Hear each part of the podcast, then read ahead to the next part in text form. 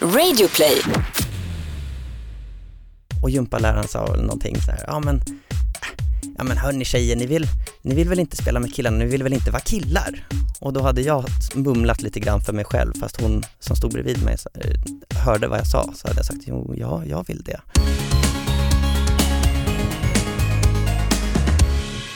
Hej Tobias! Eh, Hallå Anton. Men vad har hänt med din röst? En favorit i repris. Jag kom hem ifrån andra delfinalen i melodifestivalen, jag täcker ju den ju, hela turnén igår, igen för femte året i rad.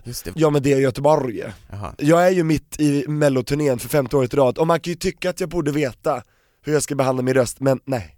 Men det är ungefär som att när liksom mellocirkusen drar igång så går vettet ur ditt huvud. Ja, och Nej jag skojar bara. skriket går ut Ja. och eh, rösten försvinner. Jag, jag, jag letar efter min röst varje vecka. Se till Ja. om ni hittar den. Men då kan vi också, bara för den som inte vet eller inte har lyssnat när vi pratade om just det i podden så kan vi säga att Tobias, du har ju problem med din röst. Alltså jag har ju opererat den tidigare och jag borde ju veta bättre, och jag har ständig kontakt med min röstläkare Stellan. Så att eh, jag tar hand om mig själv, och min röstpedagog också. Eh, så att jag är under behandling. Och du ska bubbla med sugrör i glas i vatten Precis som varje lite dag. Linder gör. Man ska gå upp och ner, upp och, Och ner. du ska vara lika mycket tyst som du pratar. Nej, dubbelt! Dubbelt så mycket tyst som jag pratar. pratar. du två timmar ska du vara tyst fyra timmar. Och sömn räknas inte, så att eh, vi måste riva av det här snabbt höll jag på att säga. Men, Men det, hur ska du klara det här Tobias? Vad kan hända om du inte följer det här? då kan det bli en andra operation, och den kommer inte bli lika framgångsrik. För ju mer man opererar sina stämband desto sämre blir de liksom. Och rösten ändras. Ja. Det blir som Bonnie Tyler. Turn around. Ja, Men vad tyckte du då? Hur var mello? Var det bra? Ja men det var jättebra, det är jätteroliga artister med och eh, jag får ju vara med på allt, och jag glider ju under radarn, de ser ju inte mig som en med mediaperson utan Nej, jag är mer en polare. det. Så jag hänger ju på folks hotellrum utan att eh, någon vet om det och liksom, jag får senaste skopet. Nej men vad roligt. Men det är väl också för att du faktiskt är kompis med dem? Eller? jag är ju faktiskt det, jag har ju en relation till eh, många av artisterna sedan innan, Ja. så att eh, ja, jag kastar min eh, mediapress-badge och sen så går jag bara in som mig själv. Ja, och sen, men jag tror också det handlar om att du är ju, du säljer ju inte liksom ut ett scoop, eller vad man ska säga. Alltså för att vi har ju till exempel haft i podden här saker som vi har klippt bort som hade blivit liksom stora headlines, men vi har liksom valt av respekt för den personen som varit med, har vi valt att klippa bort det. När vi har frågat så här, vill du verkligen att vi har kvar det här att du var låg med den eller tillsammans Eller att med det här är den din eller... flickvän, så liksom, Mm. du vet, som har hänt tidigare. Vi hade kunnat få löpsedlar, men det är inte det vi drivs av. Nej, jag håller med. Det här är storytelling, vi har historien i fokus. Mm. Gud vad vi sätter oss själva på eh, pedestaler här. Kanske lät lite pretto, men whatever.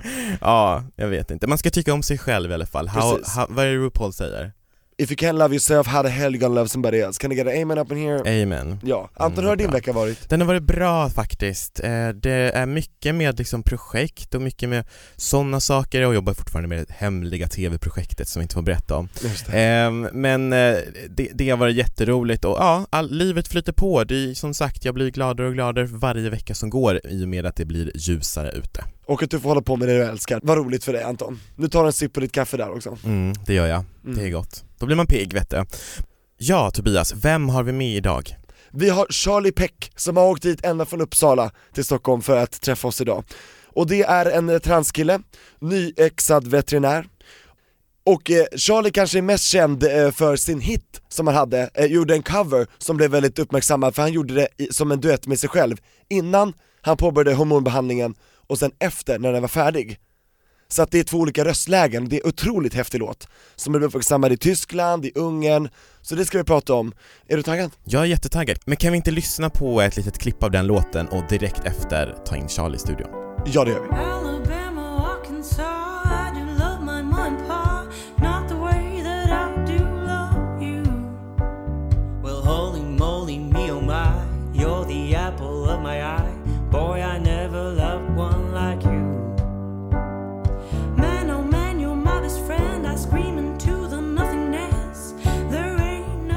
Så otroligt bra gjort! Charlie Peck, välkommen! Hej, tack så mycket, vad kul! Ja, hur känns det att höra låten? Det känns bra, jag har ju hört den många gånger nu, Ja. men eh, ja, det känns bra ändå.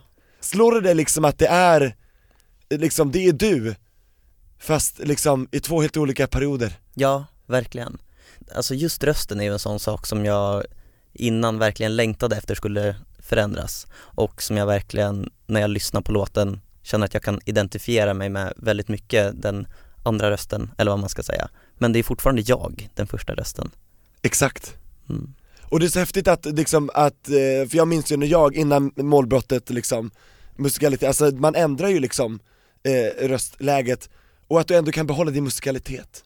Ja men jag har ju också fått jobba mycket med såna här eh, blåsrör och grejer som du och Är det sant? jajamän, fantastisk logoped som, ja, upp och ner och hej vad det. Ja men bra, att du, då har du skött det bra. Ja, jag hoppas det. Härligt. Då kanske du kan ge lite tips till Tobias som Ja att för du är ju inte det minsta hes, jag är ju jättehes. Ja, Ja, faktiskt. herregud. Men va, vad eh, händer i ditt liv nu? Du har tagit examen. Ja, förra veckan, det var världens fest. Vi hade bokat slottet i Uppsala och det var liveband, stort brassband som spelade ehm, och alla åldrar, alla hade med sig sin gammelfarmor typ och buggade loss med, med henne och allt vad det var. Ja, det var riktigt härligt. Wow. Hade du med dig släkt och vänner? Ja, mormor var där, mycket stolt, mamma och pappa, min flickvän, ehm, min bror, ja men lite så. Ehm, min bästa kompis också. Ehm, och det var en superkväll verkligen. Så när jag, Fem års studier är äntligen slut. ja, Ja, stort skönt. grattis! tack så mycket. Och jag tänkte att vi ska börja med att eh, backa bandet tillbaka och jag är nyfiken på när du Charlie för första gången upptäckte att du inte var cis. Mm. Det har ju varit en ganska lång process som började väl egentligen när jag var rätt ung, 14-15, men då, då handlade det mer om, om, inte så mycket om min könsidentitet, utan då kände jag mer att jag inte riktigt visste så mycket om min könsidentitet, men jag började dejta tjejer eh, och gjorde det i många år. Och sen under tiden så har det varit det, har liksom inte varit så, när jag var fem år gammal så visste jag att eh, jag inte var tjej så. Det är en ganska svår sak att komma fram till också. Ehm, det är mer att jag har liksom svävat i någon form av ovisshet och liksom ovillighet att identifiera mig. Och sen för ja, flera år sedan nu då så tänkte jag den här tanken och när den slog mig så var det som att det bara det var som att ja, någon sån här tyngd bara rann ur mig och jag liksom, aha, det kanske är så här. Det kanske är så här det ska vara. Och sen så växte det där fröet och bara grodde och eh, till slut så kände jag att nej, men jag måste nog, jag måste nog snacka med någon om det här och eh, ta hjälp och så gjorde jag det och på den vägen var det. Så det har varit lite framkrånglande längs den där vägen men nu är jag här och väldigt nöjd. Hade du tankar på när du var 14-15 att det kunde vara på det sättet? Ja, eh, det hade jag nog absolut, men för mig så var det ganska svårt bara den här grejen att jag liksom inte bara dejtade killar. Um, och jag har väl alltid varit en person som gärna vill att ja, men plisa folk i omgivningen och, och försöka passa in så. Um, och det var nog ganska, det låg så himla långt in. Men däremot har jag fått, det var en gammal klasskompis till mig som jag gick på mellanstadiet med och hon skrev till mig, du, jag kommer ihåg en grej från, från när du var liten. Um, vi, vi skulle precis dela upp gymnastikklassen i tjejer och killar. Um, och alla frågade liksom, ah, varför ska vi göra det? Vi kan väl, kan väl spela fotboll ihop så. Um, och gympaläraren sa någonting så här, ja men, äh, ja men hörni tjejer, ni vill, ni vill väl inte spela med killarna, ni vill väl inte vara killar?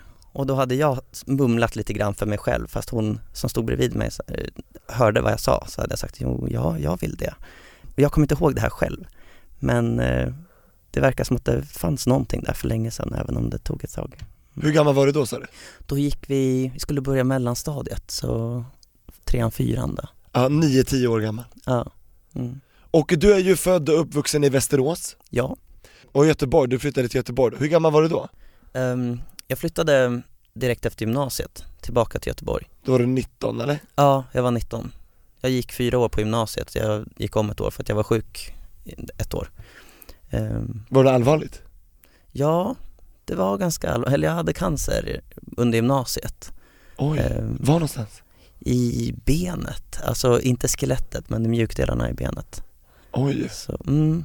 aj vad jobbigt. Och då var det behandling och allting då? Ja. Cellgifter eller? Först var det operation och sen var det cellgifter i ett år och jag tror jag vägde 57 kilo och inget hår och ja, den grejen. Oj, Eh, det var alltså en tumör som du opererade bort? Mm, Precis. jäklar. mm. Mm. Är du helt frisk idag eller? Ja, de säger det, så jag hoppas det. Men Charlie, hur, hur var det här mentalt för dig? Alltså i så tonåring Mm. och få cancer?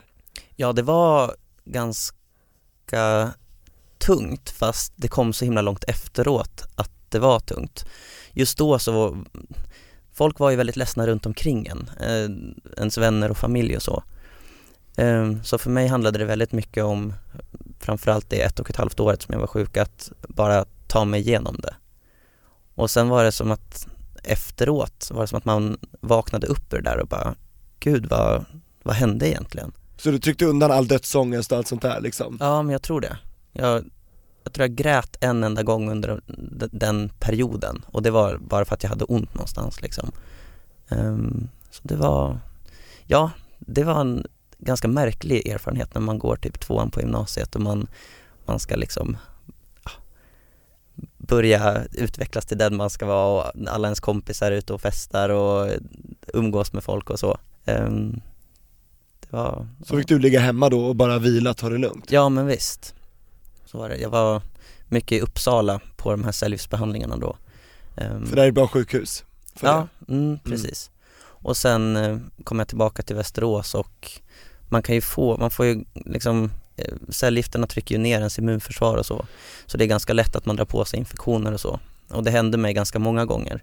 Så det var som en cykel att jag åkte dit på cellgiftsbehandling, fick någon form av infektion, hamnade på Västerås lasarett ehm, och sen så fick jag låga blodvärden, blodtransfusion och sen var det liksom dags att åka tillbaka igen. Ehm, Oj, det var bara Så. liksom om och om igen? Ja, In och ut ur lasarett och sjukhus, alltså Mm. hjälp jag kan inte tänka mig mm, den påfrestningen alltså. Mm. Mm. Oj oj oj. mm. Men vad, nu sitter du här idag, överlevare, ja. bra. Verkligen. Mm. Vilken stark kropp du måste ha alltså, som har gått igenom så mycket. ja, Mm. den är bra, jag är nöjd med den. Ja, hur tar, Idag. du, hur tar du hand om dig idag liksom? Tänker du mycket på motion, hälsa och? Nej, jag gör verkligen inte det. Nej. Jag kanske borde, men eh, jag, jag är verkligen inte så, så intresserad av träning eller, eller kost och så. Eller jag tycker om att laga mat, men eh, Till andra? eh, ja men alltså jag gillar att äta, men eh, inte liksom hälsosamt, det är liksom inte mitt motto utan det är mer så här mycket havregrädde och smör och så, ja det är fint. Ja det är gott. Nu vattnas det i munnen direkt här. Ja, ja men det är bra. Ehm, jag tänkte att vi ska fortsätta prata om eh, den transformation som du har genomgått. Mm. Eh, och jag tänkte, jag är, jag är nyfiken på hur det var för dig när, när, eh, när du insåg att ja, men jag är kille. Mm. Hur var den känslan? Ehm, ja, vi var ju lite inne på det innan att, att det var som en, en successiv process. Jag började liksom, ehm, jag köpte sån här bandage på apoteket och började binda brösten och sånt där. Och Hur gammal var du då? då var jag väl 20 kanske, när jag, när jag började med sådana saker, även om tankarna hade cirkulerat lite diffust även innan dess.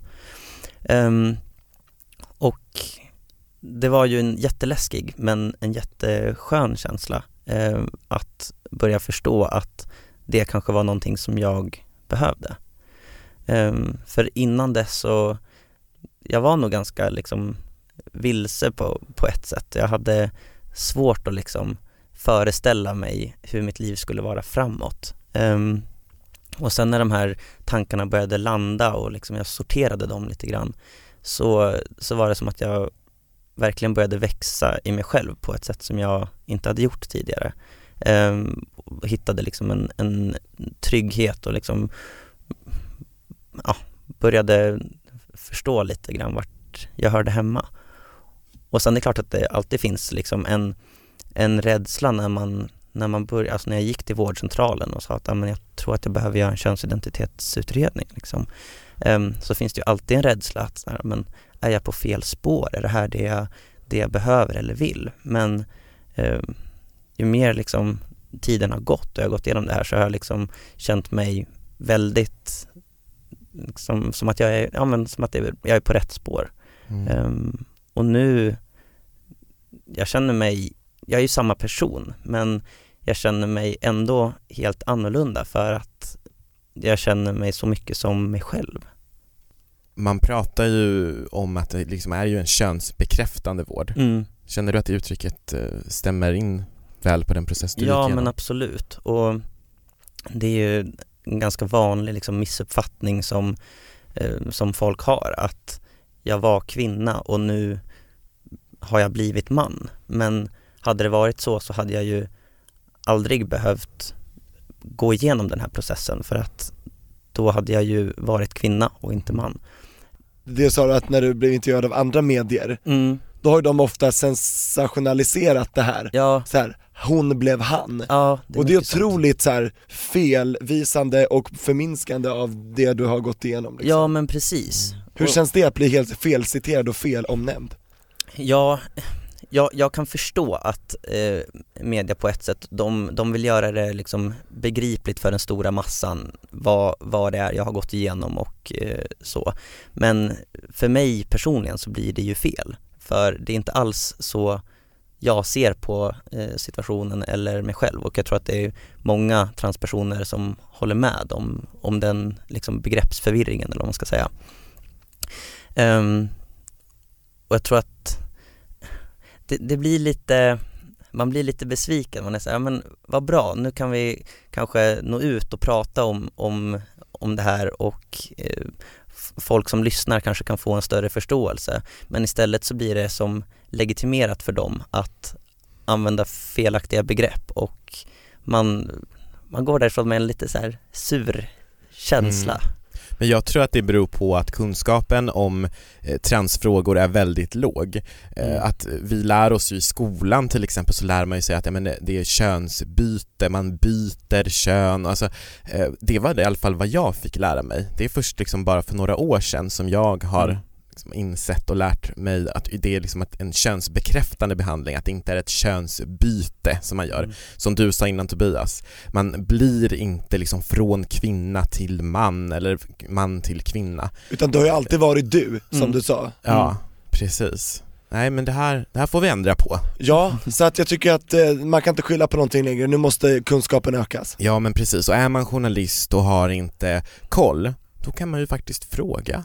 Ja. jag. Och sluta fördumma publiken, utan ställ högre krav, krav på publik och eh, varandra. ja. Mm. Men jag tänker Charlie, eh, på, på det här eh, när du insåg, jag, jag liksom fastnade i det eh, på något sätt. Eh, Vem var den första personen du berättade för? Ehm, det var nog min flickvän som jag fortfarande är tillsammans med nu, Petra. Ehm, Var Petra med under hela före, under, efter? Ja, eller hon, eh, jag hade ju de här tankarna lite men jag hade liksom inte eh, uttalat det för någon.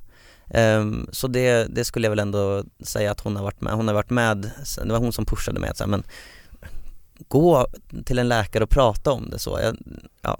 Ehm, Hur kändes det att ha hennes stöd liksom? Ja men fantastiskt. Jag tror att det är så mycket tuffare om man går igenom en sån här sak själv och inte känner att man har stöd. Ehm, Eller att partnern säger så här: jag kommer lämna dig, eller du Mm. det hade kunnat bli så. ja men det är vanligt och det är en jättevanlig oro kan jag tänka också. Ehm, Att man tror att den kommer inte förstå. nej, för att jag tror att ens, ens partner blir säkert också lite ställd och liksom, ja, vad, vad, innebär, vad innebär det här för min sexualitet om du helt plötsligt inte är, eller anser dig vara det kön som, som jag trodde. Alltså, när vi träffades. De, ja men precis. Men hon har varit ett jättebra stöd. Hon har varit, eh, ja men jag har ju liksom behövt testa mig fram och liksom fundera på vad, det är jag vill för att även om, ja man, genom, man genomgår en könsidentitetsutredning som kan se ganska så likvärdig ut och, och så, så har man ju ändå olika behov. Ehm, det finns ju hur många olika sätt som helst att, att genomgå sin transformation. Vissa påbörjar en hormonbehandling, andra vill inte det. Det varierar ju väldigt mycket. Och hon har verkligen varit en sån person som har stöttat mig oavsett. Ehm, så. Ett poddtips från Podplay. I fallen jag aldrig glömmer djupdyker Hasse Aro i arbetet bakom några av Sveriges mest uppseendeväckande brottsutredningar. Går vi in med hemlig telefonavlyssning och, och då upplever vi att vi får en total förändring av hans beteende. Vad är det som händer nu? Vem är det som läcker? Och så säger han att jag är kriminell, jag har varit kriminell i hela mitt liv men att mörda ett barn, där går min gräns. Nya säsongen av Fallen jag aldrig glömmer på Podplay. Ja, Men det är ju jättehärligt att höra och vad, vad bra. Bra gjort Petra. Mm. Men, och när du då fick kontakt med vården, du sa att det var vårdcentralen som du, du gick till först. Hur var det samtalet med eh, den läkaren? Um, från min sida var det väldigt nervöst. Det, det är liksom när man inte har, förutom till personer som man känner väldigt väl, eh, sagt hur man tänker och känner så är man ju jättenervös och hur ska det gå? Vad ska de tänka så? Ehm, men eh, vårdcentralen var väldigt proffsig ehm, och sa okej, eh, vi remitterar dig och det är inte alls alltid de gör det. Det finns ju jättemånga som stöter på hinder redan där. Ehm, men Och då ja. får man en remiss alltså så man kan gå vidare till en läkare? Det så? Ja, precis. Då hamnar man på någon eh, allmän psykiatrisk avdelning, vilket jag gjorde. Och där hade jag ju väldigt mycket mer problem att ta mig vidare. Men det gick till slut. Hur lång tid tog det ungefär? Det tog, nu ska vi se, jag sökte, jag gick till vårdcentralen i början på november och Och då fyllde du precis eh, 23, fyra eller 25, 24, 25 kanske, något sånt För idag är du Ja. 28, ska fylla Ja. 29 i år? Ja, Just det, stämmer ja, bra. Mm. Ehm, ja, och ehm, när jag kom till den här allmänpsykiatriska avdelningen så eh, träffade jag en, eh, en psykiater där som, Ehm, ja, jag berättade väldigt mycket för honom och försökte öppna mig så att han skulle förstå att jag faktiskt behövde den här eh, utredningen.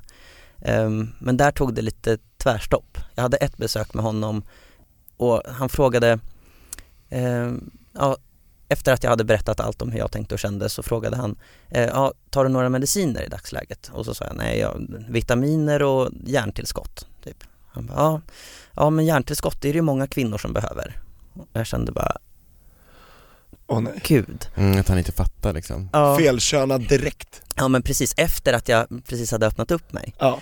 varpå jag liksom suckade lite grann och han bara, vadå? Var det att jag sa kvinnor? Jag bara, ja alltså Folk gör ju det generellt om mig men jag tänkte bara att det skulle vara annorlunda här och försökte så. Och han bara, ja men hur, eh, hur allvarlig är du med det här egentligen? Har du bytt namn? Eh, nej, nej det har jag inte gjort än. Nej, har du berättat för din familj? Nej, nej det har jag inte heller gjort än. Så bara, nej, då så.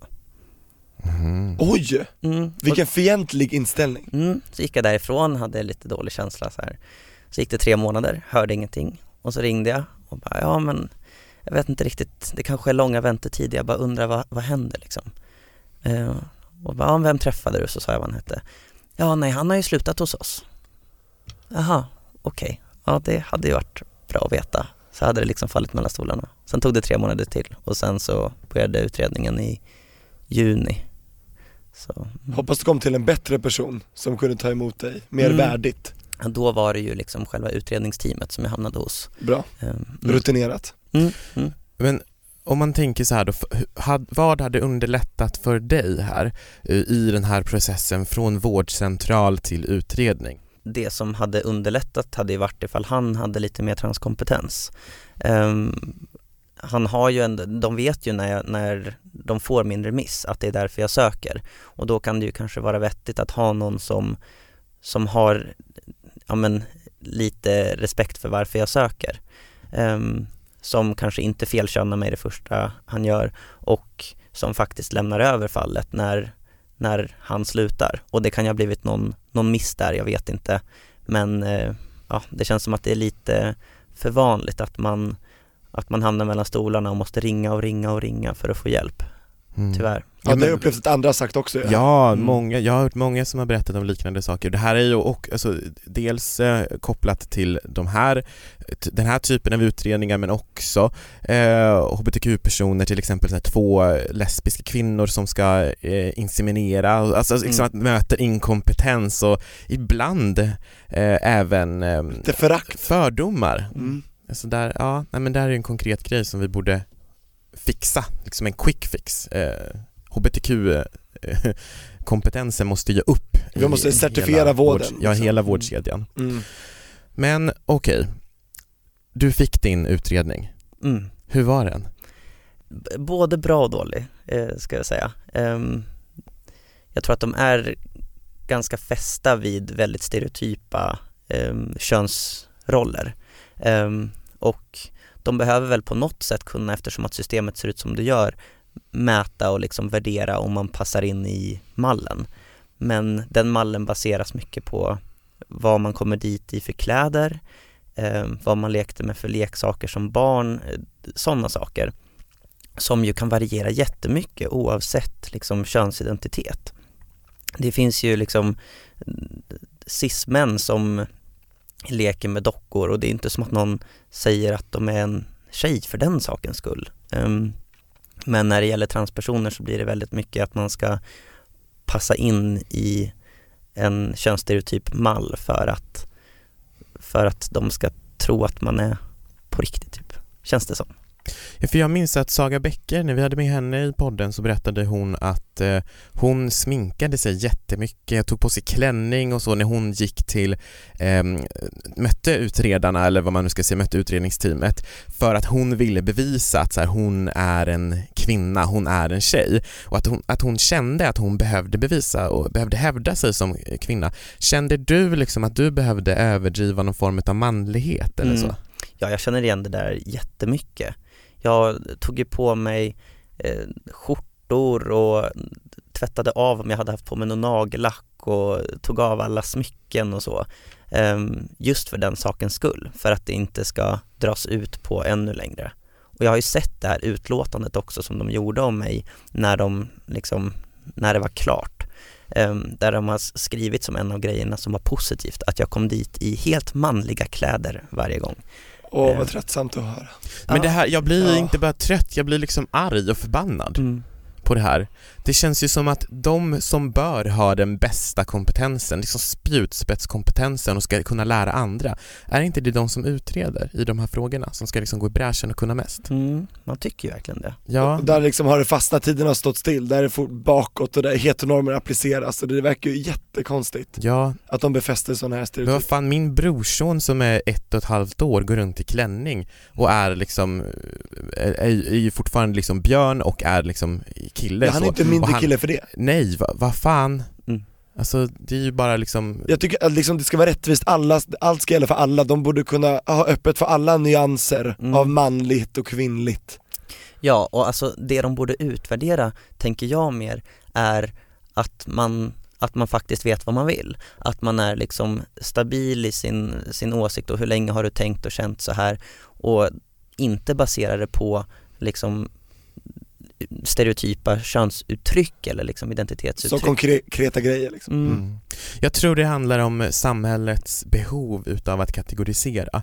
Det möter ju också liksom, homosexuella män får ju ofta frågan så här, vem är mannen, vem är kvinnan? Liksom, Mm. för att herregud. ofta så behöver, känns det som att vi har ett inneboende behov av att kategorisera och när det är någonting som går utanför normen och blir så här oj, nej men det här är ju inte eh, som jag har tänkt mig, som jag ser på världen, då vill man på något sätt försöka få det och mappa in det i sin egen världsbild. Som om till exempel någon då ska genomgå en, en könsbekräftande eh, behandling eller vård, eh, att man då har en bild att ja men då ska den bli en man på riktigt, ja, då ska den bli en kvinna på riktigt, att man har den här färdiga målbilden på något sätt.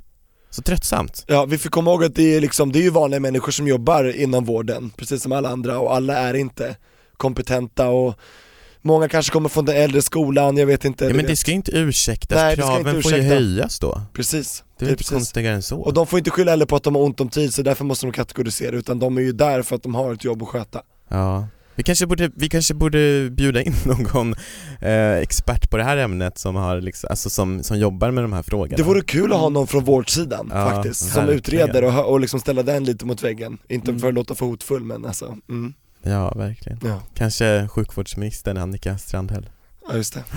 Eh, men tillbaks till dig Charlie, eh, sidospår återgår som du brukar säga Tobias. Precis. Eh, hur, alltså, för du- du, sitter ju här idag eh, och du har, har eh, liksom genomgått den här resan och du beskriver dig själv som att du känner dig liksom som dig själv nu. Mm. Eh, Hur har det liksom påverkat ditt liv att få vara dig själv nu? Mm. Ehm, jag känner mig, eh, jag har alltid varit utåtriktad så och en social person men jag känner mig mycket tryggare i sådana i såna sammanhang.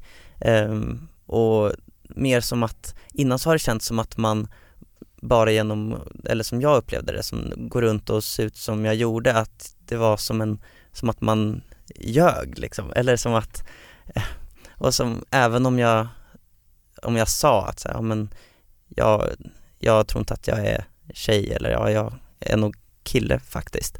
Ehm, så var det som att folk, de hade nog liksom svårt att koppla ihop det även om de, om de försökte. Och jag tror att jag hade ett behov tidigare, inte bara på utredningen utan även i mitt vardagliga liv att kanske klä mig mer som jag tyckte maskulint och så för att eh, liksom visa folk att jag menade allvar på något sätt. Och nu känner jag mig så mycket friare i mitt uttryck eh, som, ja men, jag kan ta på mig nagellack och smycken och bara liksom eh, vara så som jag känner mig för dagen för att eh, jag vet att jag ändå liksom, eh, jag representerar mig själv på ett annat sätt. Eh, det är en väldigt skön känsla. Och sen också det stöd som jag har mött när jag kom ut har varit så himla stort. Ehm, även från min familjs håll och så. Ehm, vilket var en oro som verkligen tärde på mig innan, innan jag hade kommit ut för dem. Hur de skulle ta det och hur vår relation skulle vara. Och de har varit så genomstöttande, vilket är jättetur för mig. Det är inte alla som har det så, men, men jag hade det. Ehm, och bara liksom veta att de backar mig och ha det stödet är ju också jättestärkande. Och hur sa du det till dem? Eh, det var också lite successivt. Jag började lite försiktigt så här, ja men vad skulle ni tycka om jag bytte mellannamn eh, så kanske till Charlie, skulle det vara okej? Ehm, och de sa väl, ja vi tycker att du har fina namn, det är ju vi som har givit dig dem men ehm, ja, om det är det du vill så gör det så.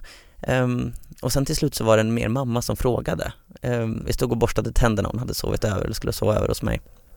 Så sa hon, ja och hur har du det annars då med din könsidentitet och så?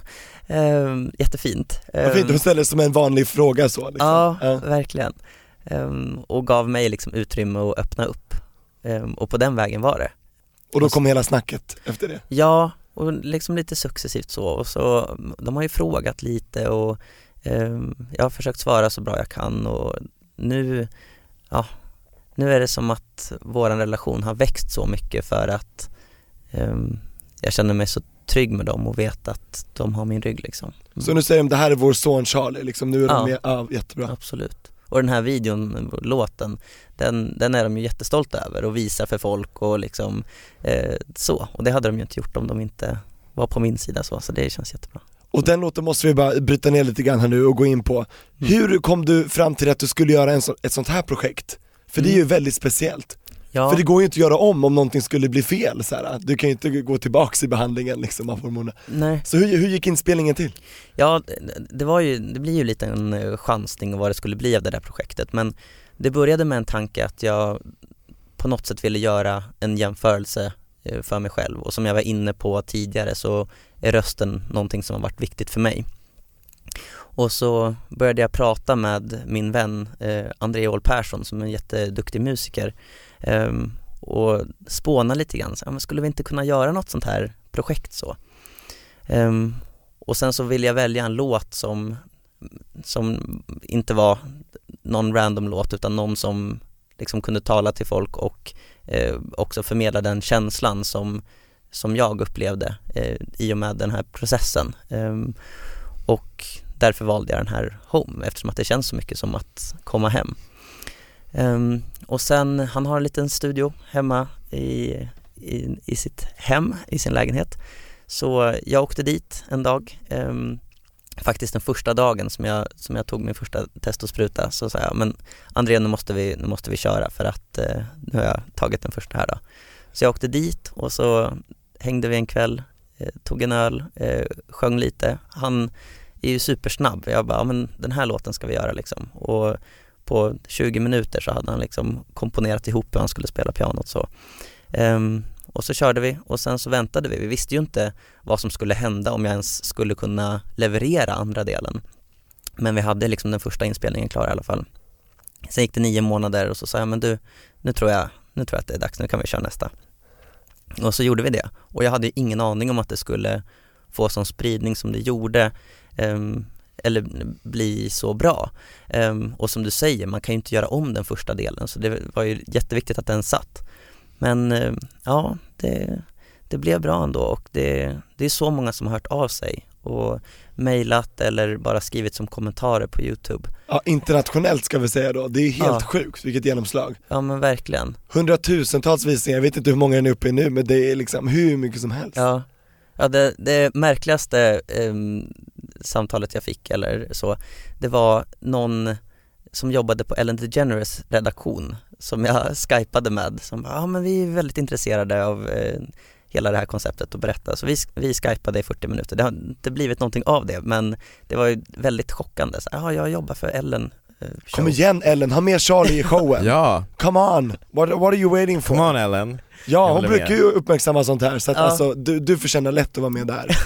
Gud vad fett. Kom ihåg vad ni hörde först. Ja, vi kanske får se det där i Ja. soffan.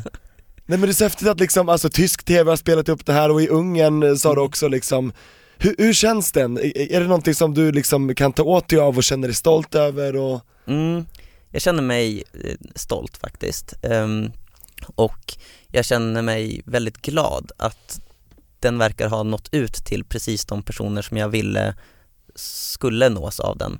Eh, andra transpersoner som ehm, är någonstans längs vägen och funderar eh, kring sig själva och som har skrivit till mig då att de känner sig mer hoppfulla eller att de är så glada att någon, att någon gör någonting som eh, det är, liksom, det är bara en låt, det är ganska lätt att ta till sig för många. Det är många som har upplevt att det har varit ett bra sätt att kanske visa för sina föräldrar eller liksom vänner och så här, ja, ah, har ni sett den här? Så här känner jag lite också. Ehm, Perfekt isbrytare, jag fattar vad Ja. du menar. Det, och det behövs. Ja, så eh, det är jag väldigt glad över att det togs emot på det sättet och att jag har fått så få negativa kommentarer, klart några men det har varit ett så positivt genomslag och det är klart de här få negativa kommentarerna det är ju alltid de som man liksom grämer sig över och funderar mest över. Men vad har de skrivit? Vad säger de ens? Liksom? Ehm, de, de positiva eller de negativa? De negativa? Ehm, ja, det har varit um, degenerate, eh, you are eh, a witness that western society is crumbling, sådana där saker har det varit. Oj. eh, så.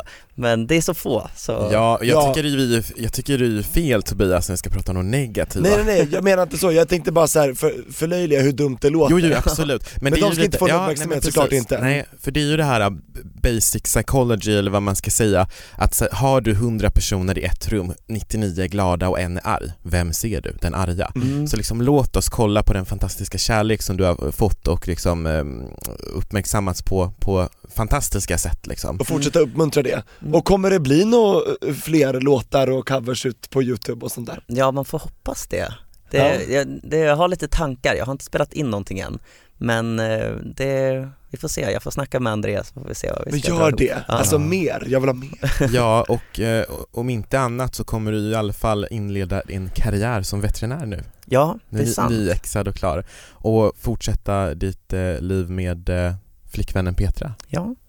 Just det. Ja. Och eh, ja, man kan ju vara veterinär överallt i landet, men Mm. vad, vad kommer du att landa? Vet du det? Har du? Ja, jag har börjat jobba faktiskt. Jag har jobbat under terminen också ungefär två dagar i veckan på en liten smådjursklinik i Uppsala, eller liten, vi är åtta veterinärer Mm. som heter Uppsala veterinärmottagning med Mm. hund och katt är smådjur, det är inte så här små möss och hamstrar bara så. Och jag trivs jätte, jättebra, det är världens bästa jobb. Ja vad kul. vad nice. Och våran tid börjar ju tyvärr ta slut. Men jag är jätteglad att du har varit med hos oss idag Shirley. Det var jättemysigt att snacka med dig. Det var en ära måste jag säga. Verkligen. Detsamma hörni. Men jag tänkte innan vi avslutar så vill jag veta vem du tycker vi ska ha med i podden framöver. Mm. Vem du vill. Ja, jättesvårt. Men alltså ni var ju lite inne på ett ganska bra spår, det här med att faktiskt prata med någon, om man liksom, ja, det gör ju lite så, trans, transperspektivet är ju viktigt men verkligen någon som faktiskt jobbar inom transvården är ju ett jättebra alternativ och skulle vara väldigt intressant att höra den synvinkeln. Så, så det, det tycker jag var, ni var inne på något. Ja men det kör vi på. Ja, jag tycker det är ett jättebra förslag. Jag håller med. Det vill jag gå vidare med.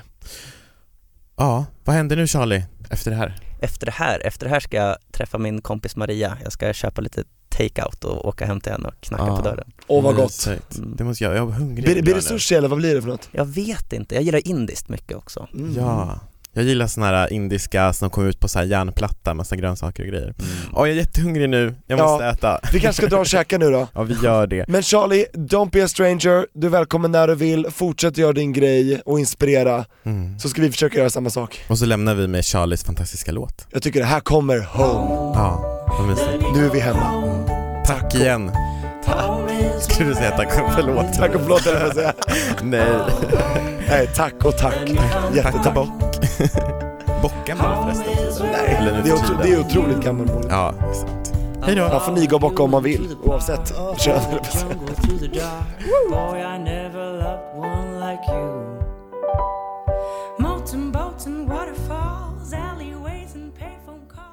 vad poddtips från Podplay.